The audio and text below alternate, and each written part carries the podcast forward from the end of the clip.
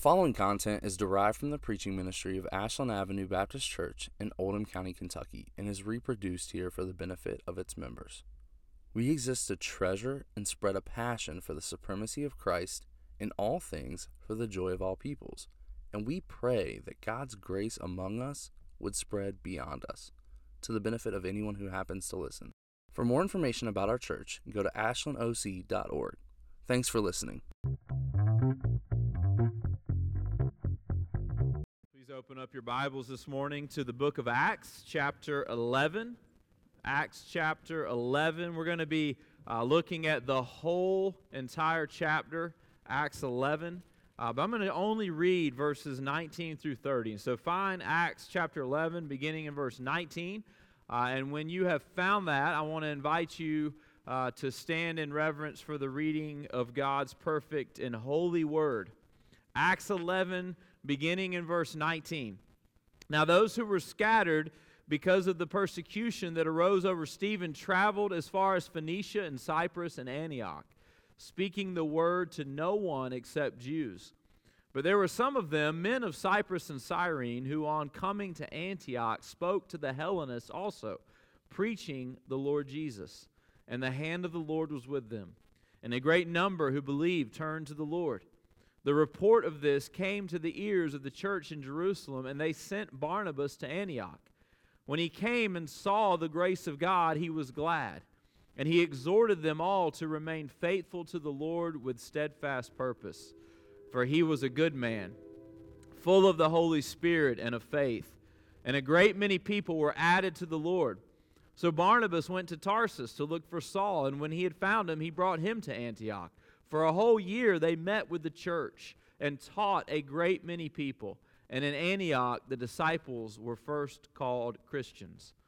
Now in these days prophets came down from Jerusalem to Antioch and one of them, named Agabus, stood up and foretold by the Spirit that there would be a great famine over all the world. This took place in the days of Claudius. So the disciples determined, everyone according to his ability, to send relief to the brothers living in Judea.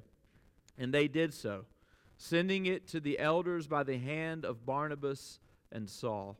Let's pray. Father, we look to your word for many things. Um, we look first and foremost, every time to see Jesus, Lord, to see our Savior, and Lord, to, to know Him and to know you, the triune God. And Lord, today we also look to your word and we see the pattern for the mission that you've given your church. We see how the apostles began to take that mission and, and take it to the world in obedience to the call that you placed upon your church. And Lord, we desire to be a church that follows your pattern. Lord, we desire, Lord, to bring everything we do into conformity to your word and to what you have revealed to us. And so, Lord, we ask for your grace to help us to determine that so that we would be faithful. Um, so that the body of Christ here that meets here, Ashland, Oldham County, Lord, so that we would reflect you in, in front of this world so that many others would come and be drawn to you through our ministry for your glory. Lord, we pray all this in Jesus' name. Amen. Please be seated. Well, before coming here, uh, as many of you know, I did student ministry uh, for nearly a decade, college ministry, uh, as well as uh, youth ministry uh, from middle school through high school. And, and one of the big problems a decade ago, and I, I assume it's still a problem today, I'm not as well read in it today as I was back then, uh, but one of the things that people uh, who did student ministry talked about a lot was this the statistical problem that when, when these researchers would go into cities and interview students, uh, they found that 70 to 80 percent of youth who grew up in the church four years after graduating high school were no longer in the church. And so take a youth group of 100. Only 20 to 30 of them, four years later, would still be faithfully serving as part of local churches. And so obviously, this is a huge problem. And so many people would put together theories of why you have to explain it because that's just data. So you have to figure out why. What's the cause? What's the reason why our students are leaving the church within four years of graduating. And, and most of the theories that people came up with, to be completely honest with you, I just don't buy.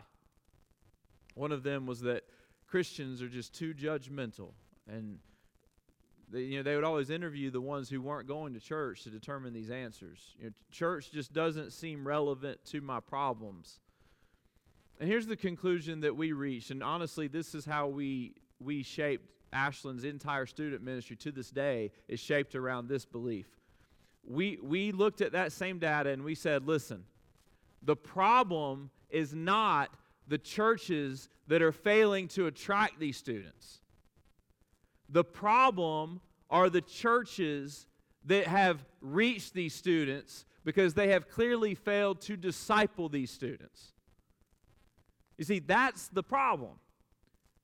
The problem, and, and the problem for many of us in American evangelicalism, is that we have often put all of the emphasis on reaching people. We have often put all of the emphasis on getting as many people inside of a room as we possibly can so that we can count the thousands. And we've put no emphasis on discipling those people, on what Jesus told us in the Great Commission to teach them everything that I have commanded you. I mean, just think with me for a minute about a successful youth ministry. How do you measure a successful youth ministry? You would think a youth ministry is successful if it had a lot of students coming to it, wouldn't you? That's clearly a successful youth ministry. Look at all of the students coming. It's amazing. Well, you know how you get a lot of teenagers to come to something? You food for sure. But but one thing you do is you isolate them. You get all the people who are older than them out of the way because who what teenager wants to hang out with adults, right? So you isolate them away from the rest of the church and you put them over here in their own little dimension. And, and then you entertain them a lot and you do a lot of exciting things with them. And after about seven years of doing that, about seven years of them being around only people their, a- their age, you know what you've trained them to do? You've trained them to leave the church when they graduate. That's what you've trained them to do.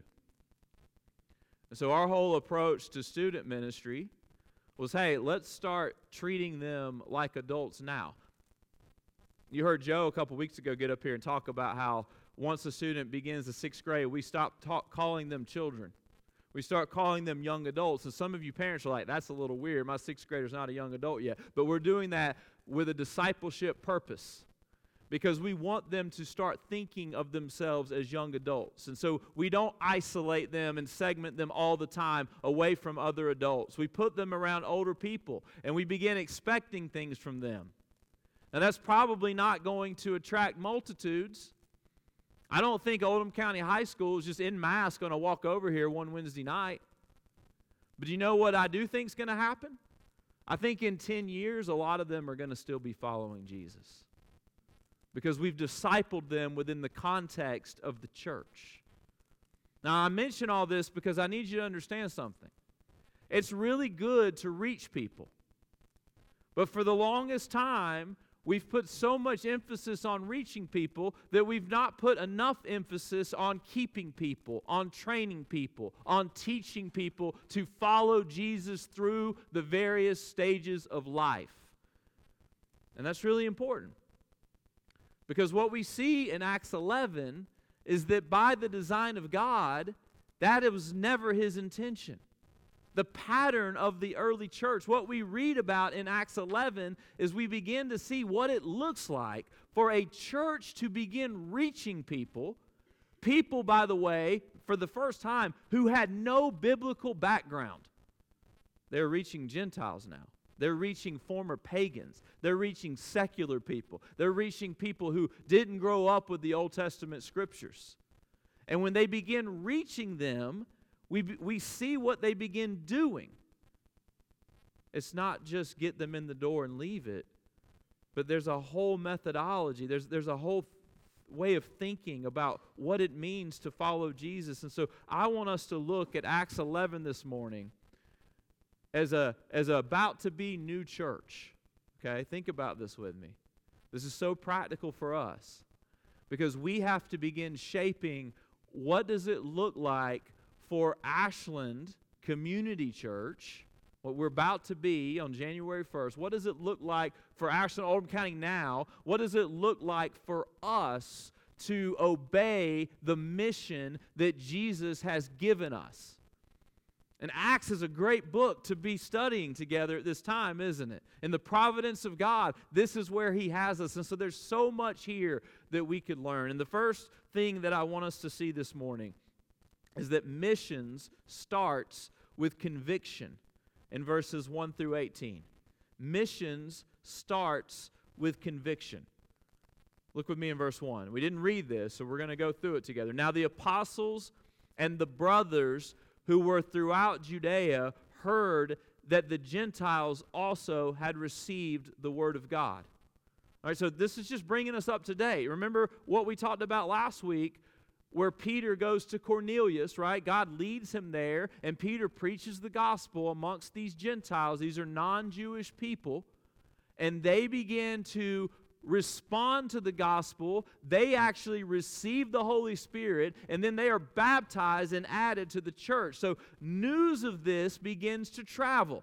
The apostles and the brothers who were throughout Judea begin hearing about it. And some people don't like it. Look at verse 2.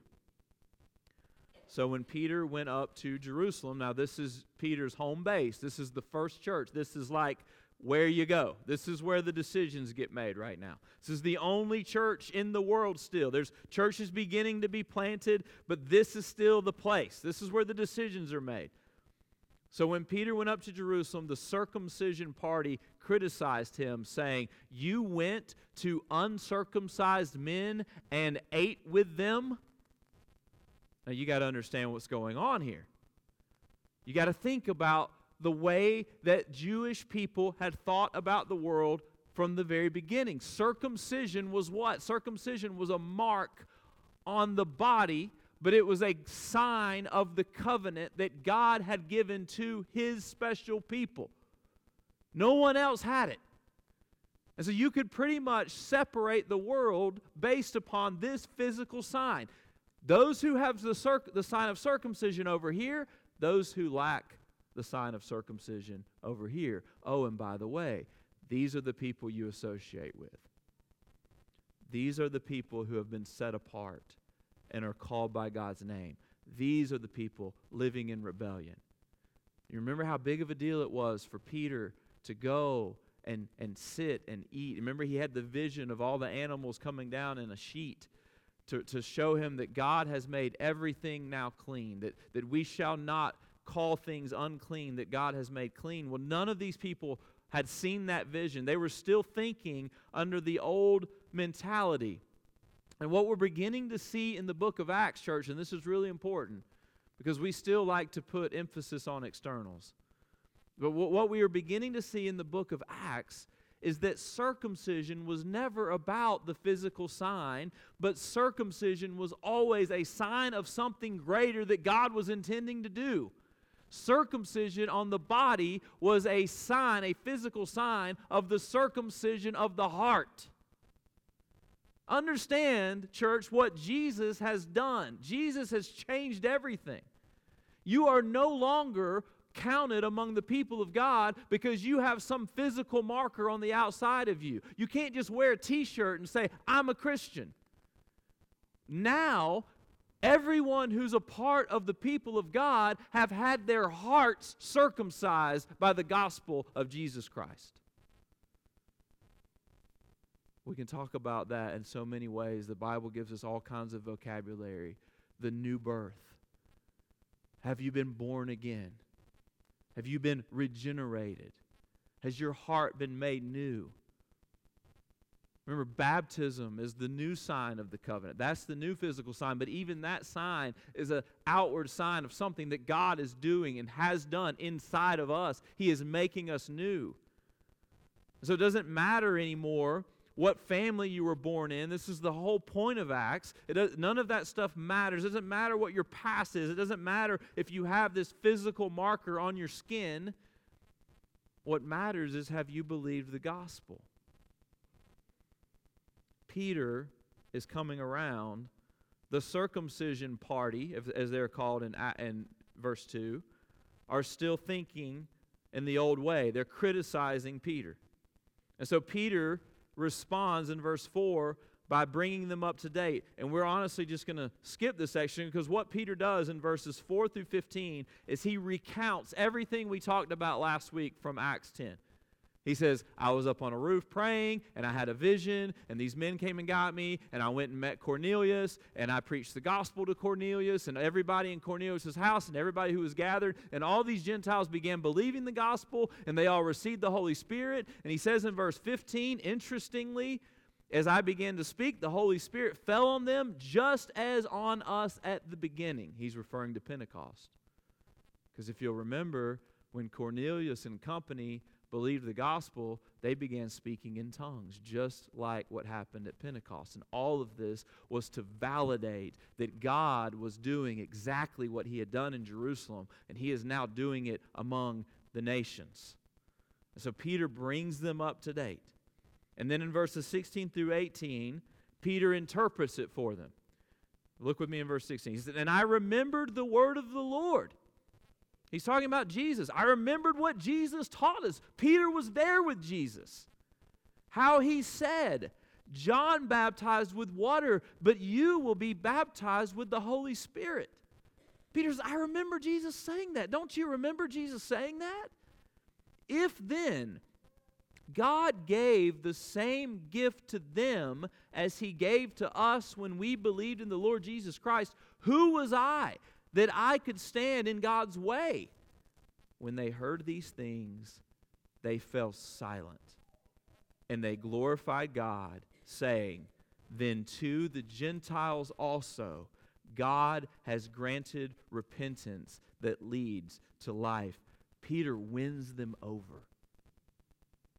He stands boldly on the conviction that he just received from God. He remembers Jesus' words. He says, Who are we to stand in the way of what God is doing? And they all, they all go with him. They say, Okay. Now, I'm using the word here, and I, I need to define it. Because what, what I'm telling you this morning is that Peter is displaying here in Scripture something that we see displayed a lot in Scripture. And what he is displaying is a word called conviction. And I need to define that word for you because that word has a meaning that we are in danger of losing conviction. We live in a world right now, in the midst of a culture right now, that does not value conviction, that does not prize conviction, that does not celebrate conviction. Instead, we prize and value and celebrate compromise, which is the opposite of conviction. But Peter's showing us conviction. And what is it? Well, this is the best I can do.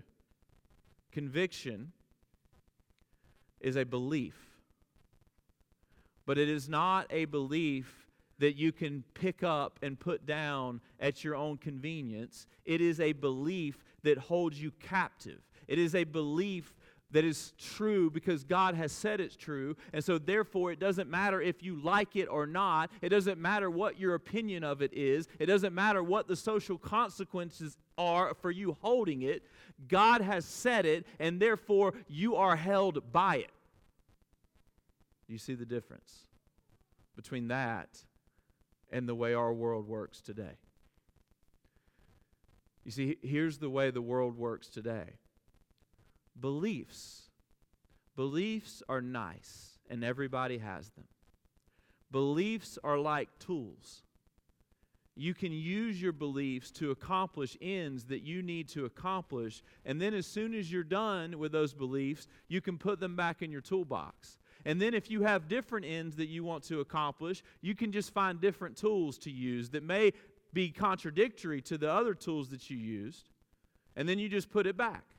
And so, for example, if your goal is to get someone elected to high office, you determine what beliefs do I need to emphasize to get the person I want to see elected to high office elected. And then, as soon as I'm done getting that person elected, I'll put those beliefs to the side. And if that person contradicts my convictions, they're not convictions, they're beliefs, then I'll just do away with those beliefs and pick up some other ones that are useful for that time. Listen to me, church. If you are going to be a Christian who follows Jesus, you have to have conviction. You have to recognize that things are true not because you conveniently discover them to be true, but things are true because God has said they are true. And when God tells us that things are true, it is not our prerogative to change that, to mess with that. We are held captive. It, it, we do not bend the truth, we bend in response to the truth. I hope you see the difference. It's, it's what the apostles are doing in the book of Acts. Remember when, when the authorities come and say, You've got to stop preaching, and what do they say? They say, We must obey God rather than men. We are held by conviction that what God has told us must reign higher than what you are telling us right now. We have a conviction and we are being led by it. Every time I think about conviction, I think about a guy by the name of William Carey. I know that I've told you about William Carey before, um, but you've got to know who William Carey is, church. William Carey was a was a shoemaker in, in 18th century England, okay? And he was converted and he became a Baptist preacher. Uh, he was self taught self taught to a great degree. He ends up going, and I don't want to get into his whole story. I can't do it, I don't have time. But William Carey was living in a time where the church believed that Matthew 28, where Jesus gives the Great Commission to go and make disciples of all the nations, at that time, everyone believed that Matthew 28 had already been fulfilled by the apostles. And so they were like, we, there were no missions happening, very few. And so William Carey begins reading his Bible, he begins studying the world, he begins realizing that more than half of the world had no exposure to the gospel. And he goes back to Matthew 28 and he says, There's no way that Matthew 28 has been fulfilled because the nations have not believed the gospel yet, and many of them have not even heard. And then he, he studies Matthew 28 and he writes a little booklet about Matthew 28 and he says, if, if it's been fulfilled by the apostles, then everything in Matthew 28 has been fulfilled by the apostles. Why are we baptizing and why are we teaching them what Jesus said? And then he goes back to the Baptist and he, and he stands before them at their associational meeting and he preaches this message and he says we have to go and many of those senior baptist ministers who were there just like the circumcision party said hey when God wants to reach those people, He'll do it without our help, okay? And that wasn't enough for William Carey. And he kept on and he kept on and he kept on. And he had friends who joined him and they launched, they launched the modern missionary movement. They, he ends up going to India. He lives there he, he ends up translating the scriptures into their language. He ends up, it takes him seven years, but he reaches his first convert. And then after that, many, many more begin to come. And you can go there to this day, and there's things named after him in India. There's churches that exist because of William Carey, because he refused to bow in the face of pressure, because he was held captive by a conviction that God had revealed to his people. That's what it looks like to live by conviction. Peter's doing it here. Listen, think about how hard it would be to show up to your home church and to walk in the door and for everybody there to go, "No, man. You can't you can't do what you did. You ate with them? You did what?" And, and, and, Peter just begins to explain it to them. He faces the criticism. He refuses to sell out. He refuses to compromise. He refuses at this point to take the path of least resistance. Now, we're going to learn in Galatians 2 that he does have a season where he does go back on this. The pressure eventually gets to him. But here in Acts 11, he's captive to the conviction. Christ died for the Gentiles too. Christ died for the nations, and his convictional leadership wins them over. Church, listen to me. Convictions are going to cost you in life. That's the nature of a conviction. Having a conviction will cost you money. Having a conviction may get you fired. I, have counseled people in this very church who were working for companies that, that were pro choice and, and, and trying to legislate that upon them, and they said, No, I can't work for you anymore. Convictions will cost you your, repu- your, your reputation, respect. It will require your devotion, your energy, your money, your time. And so we've got to ask ourselves, do I is there anything in my life that I have like that? Is there a truth, a belief that holds me? What would I die for? Is there anything that I would die for? Because that is a conviction. Here's the problem, church. There's two, two problems. One is I'm afraid that um, a lot of us don't have any convictions. And then here's the second problem a lot of us have convictions about all the wrong things. I have met a lot of people in my life who, when you begin talking about the kingdom of Christ, and you begin talking about missions, and you begin talking about church planting, and you begin talking about the gospel, they're interested and they'll hold that conversation. But as soon as you mention Biden or Trump, Oh, that's what we really need to be talking about. That's what gets the blood pressure rising. That's what gets the heart beating faster. Oh, let's talk about partisan politics. That's where the real battle lies. Church, listen to me. Politics is important, but politics is not ultimate. We have a Savior who says, My kingdom is not of this world. If you are more passionate about your preferred party winning election than you are about your preferred Savior receiving the glory of the world that's due his name, you've got a priority problem. You've got the wrong convictions, and you need to repent. If that is you, you need to repent. You need to come before Jesus and say, I have been wrong. I need you to change my heart. I need to prioritize the things that you teach me to prioritize in your word. I don't say that. Listen, I don't say that to lessen the importance of politics. There's a lot of ultimate things at stake that's tied to politics.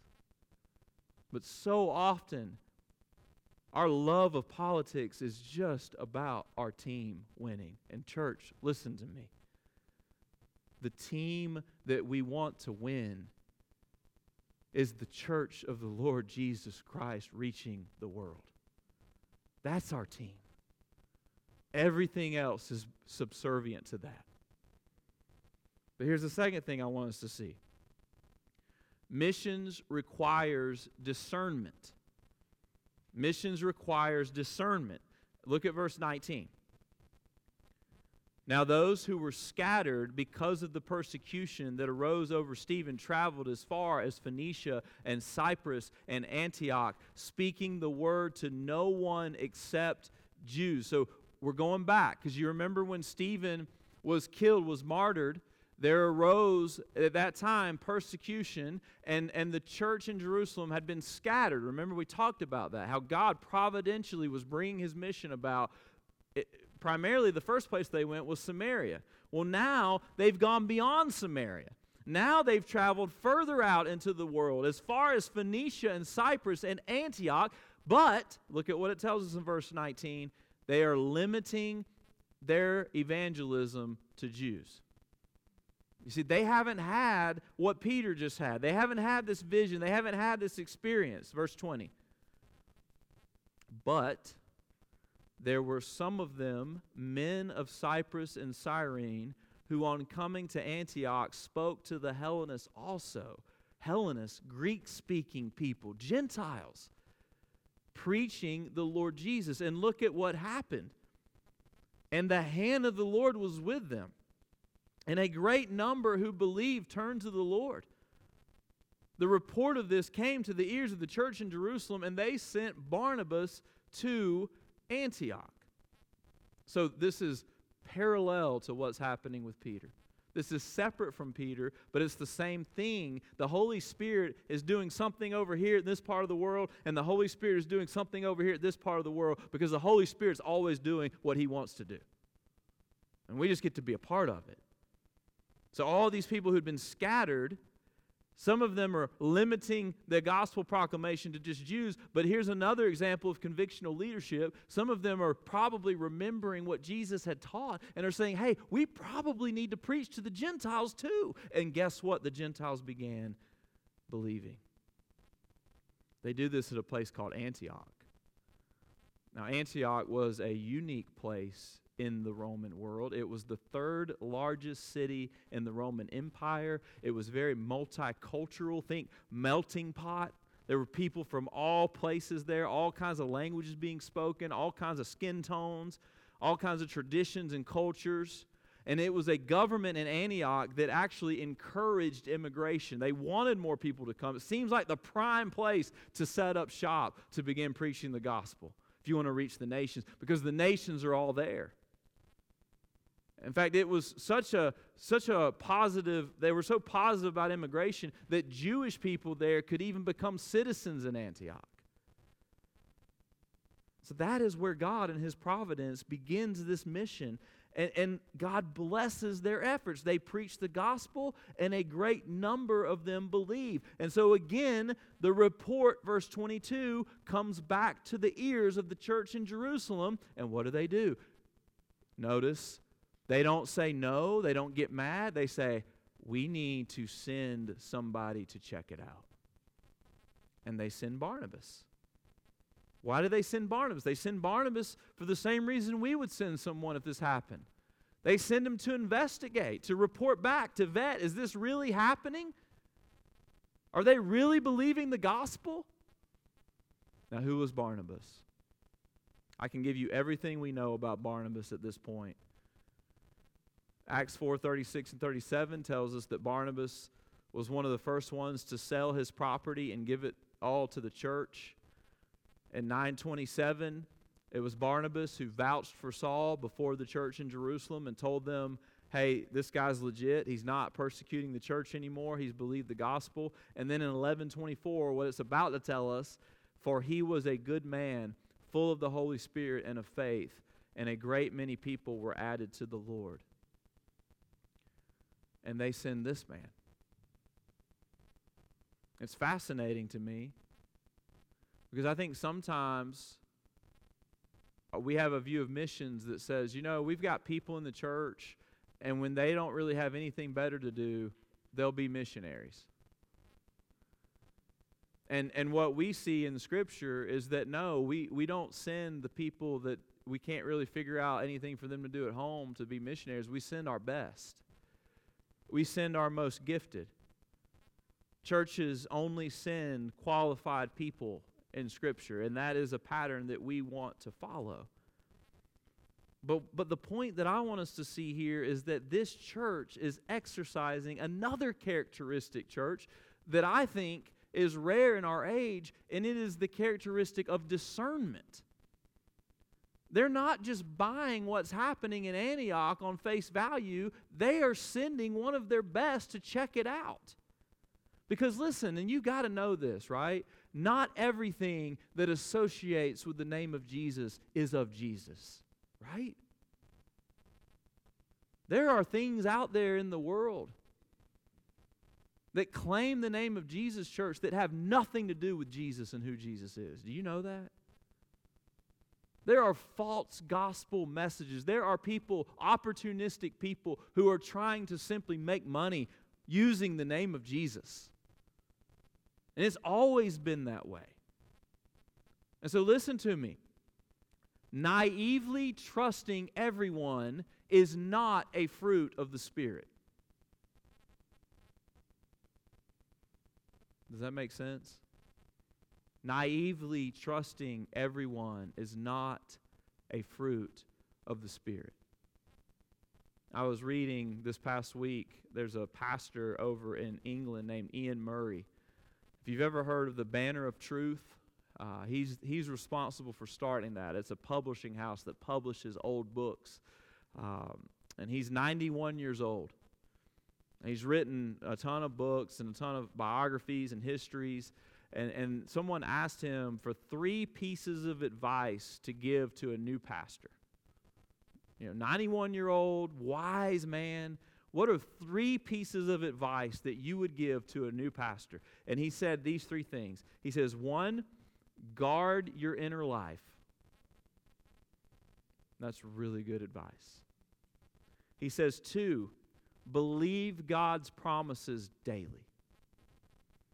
And I can explain to you why that's important because so often in ministry, you're faced with things that want you to despair, and you've got to focus on the promises that God has made rather than what your eyes are seeing right in front of you. And then, third, this was his third one. He says, Love people, but distrust human nature.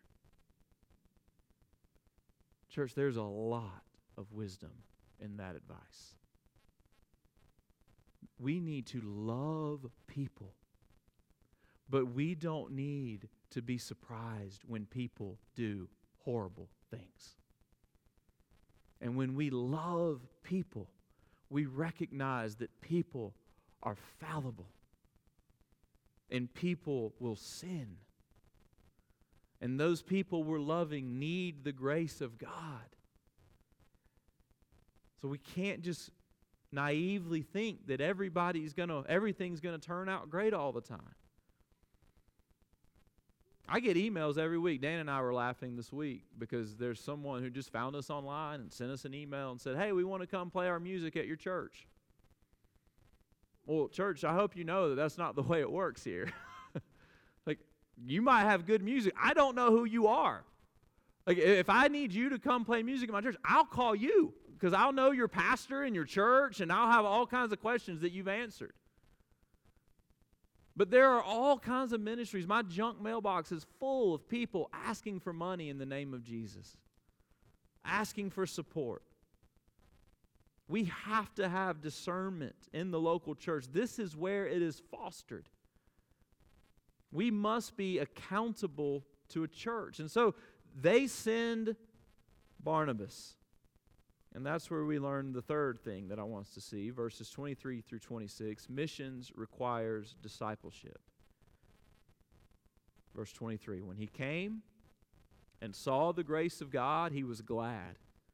And he exhorted them all to remain faithful to the Lord with steadfast purpose. So you see that? He comes and he sees the grace of God. He says, This is it. These people believe the gospel. They are trusting in Jesus. They have been born again, and he is glad and he exhorts them. He says, Now, so it's not enough that you're in. Now I need to begin discipling you. Do you see that?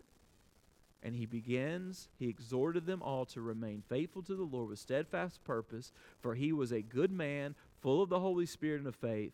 And a great many people were added to the Lord, which is interesting to me because Barnabas did not go there with the purpose of reaching new people. He went there with the purpose of discipling already saved people. And yet, new people are being saved. What can we learn from that? The life of the church, if it is faithful to Christ, will always be evangelistic.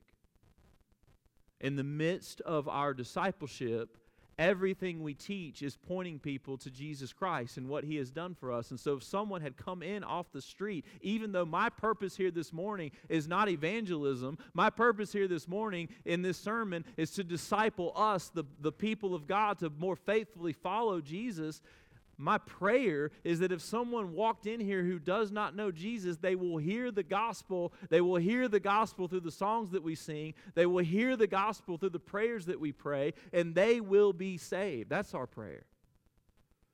When you focus everything on Christ, When all of our discipleship arises from the gospel, everything we do is evangelistic.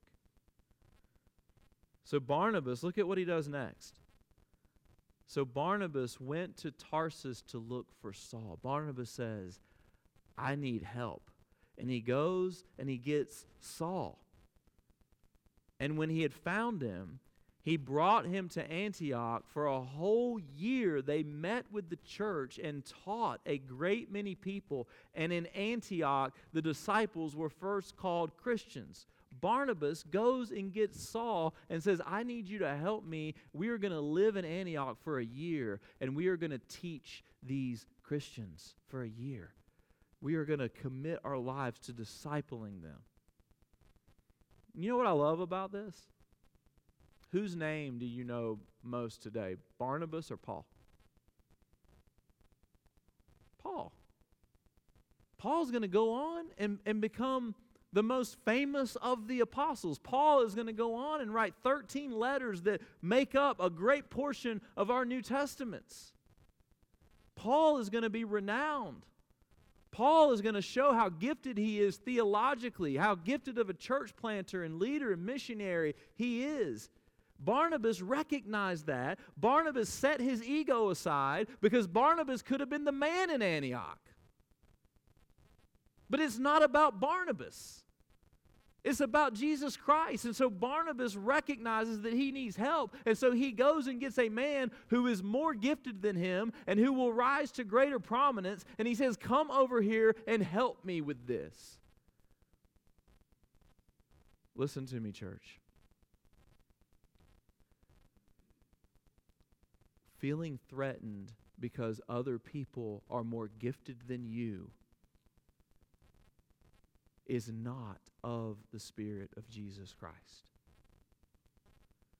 When we feel threatened because other people are more gifted than we are, we are proving that we are using Jesus to prop ourselves up rather than serving the name of Jesus.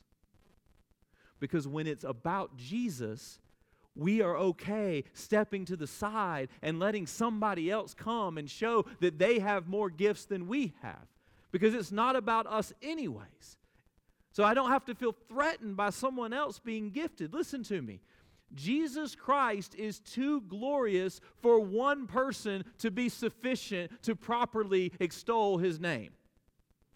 Does that make sense? Do you see what I'm saying? Who Jesus is is too much for the gifts of one person. It takes all of us using all of our gifts. And even then, we do not even begin to touch the glories of who Jesus is. Barnabas steps aside. He says, Come on, Saul, I need you here for a year. And look at what happens in Antioch. The disciples were first called Christians. And I love that. You wonder why that happened? Why weren't disciples called Christians before that? Because before this time, all the Christians were Jews. And so they were called Jews, probably Jews who followed Jesus, followers of the way. But that was within Judaism in the minds of people. But now we need this new word because we don't just have Jews following Jesus, we have Gentiles following Jesus. And so we've got to come up with a different word Christians, those who identify with Jesus. Here's the, th- the last thing I want us to see missions ends with new churches. Verses 27 through 30. Now, in these days, prophets came down from Jerusalem to Antioch. And one of them named Agabus. So, so a prophet comes from Jerusalem to Antioch. A prophet would have been someone, I want you to remember that at this time, they don't have the New Testament. Right? They don't have what we're reading right now. They were dependent on prophets in the church to continue to speak new revelation from God for the church. And so prophets come from Jerusalem to Antioch, and one of them, named Agabus, stood up and foretold by the Spirit that there would be a great famine over all the world. This took place in the days of Claudius. So a prophet comes and he, he says, There's going to be a great famine. And look at the response in Antioch. So the disciples determined everyone according to his ability to send relief to the brothers living in Judea, the Jerusalem church. So, so the disciples in Antioch, these new Christians, this new church, gets together and they say there's about to be a famine in the Jerusalem church, in the mother church in that area, and we need to help them. And so they begin pooling their resources together so that they could send it back, verse 30, and they did so, sending it to the elders by the hand of Barnabas and Saul. They say, Barnabas, Saul, thank you for all that you've done in discipling us. This is our gift to the Jerusalem First Baptist Church. Will you take it back to them and make sure that they get it?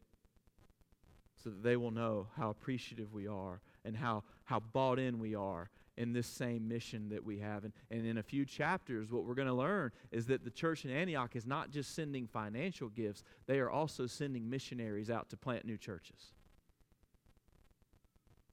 Because this is what happens the Spirit comes, people are saved, discipleship happens, all in the context of a local church being gathered where they begin they, they, they're going to recognize elders here who are going to lead them, pastors, elders, and, and they are going to disciple and reach more people. And pretty soon they're going to be sending missionaries out, and, and they're pooling their resources, and they're sending generous gifts to other churches to help them. What we are learning in the book of Acts, church, is listen, if the end goal is not new churches, you can't call it the fulfillment of the Great Commission. That is what Jesus was telling us to do. Everything in the Great Commission depends upon a local church. All authority has been given to me in heaven and on earth. Do you know who wields the authority? The people that Jesus earlier in the book of Matthew gave the keys to. The keys of the kingdom entrusted to the apostles making confession on this church, on this rock I will build my church, and the gates of hell will not prevail against it. Make disciples. How do you make disciples? Do you make disciples in the context of the church? Teaching them everything that I have commanded you, everything, including everything that I taught you about the church. Oh, baptizing them in the name of the Father, the Son, and the Holy Spirit. We learn in Acts 2 that when people are baptized, they are baptized into the body. They are added to the number of the church. And then in, in Acts 2, that we see what their life begins to look like. What's the point? The point is that that's why we're here now. The reason why we exist right now as we do is because a group of people in Lexington, a church there, similar to Jerusalem, decided that they wanted to obey the call and invest resources and send people over here to Oldham County to plant this church out of uh, using a church that, that, was, that was making a, a, another painful decision to come to an end, but also to reach new people in our community. That's the pattern. Because there's a conviction that God has given us a mission to reach the nations and that He intends to accomplish that mission through church planting. And that is going to require sacrifice, church. Don't you know that? Because listen to me, it does not stop here. If we are going to be a faithful church that is convictional about what God has revealed to us, we are going to be sending people out soon too. And guess what? Some of the people that we are going to send out, you are going to miss. You are going to love them it is going to be painful because you are, we are going to realize that these are people in our midst, and sending them out means that they're not going to be here with us anymore. And it is going to require us to continue to make sacrifices, even greater sacrifices than we've made before, to write bigger checks not because we're trying to build bigger buildings and have better things all the time, but to write bigger checks because we believe that those people on the other side of the world need the gospel too. Because we are going to have to come to the conclusion, church, listen, that it's not about us and it's not about our comfort, but it is about the glory of Jesus Christ. And if we would live with that conviction, we will be a faithful church. Let's pray together.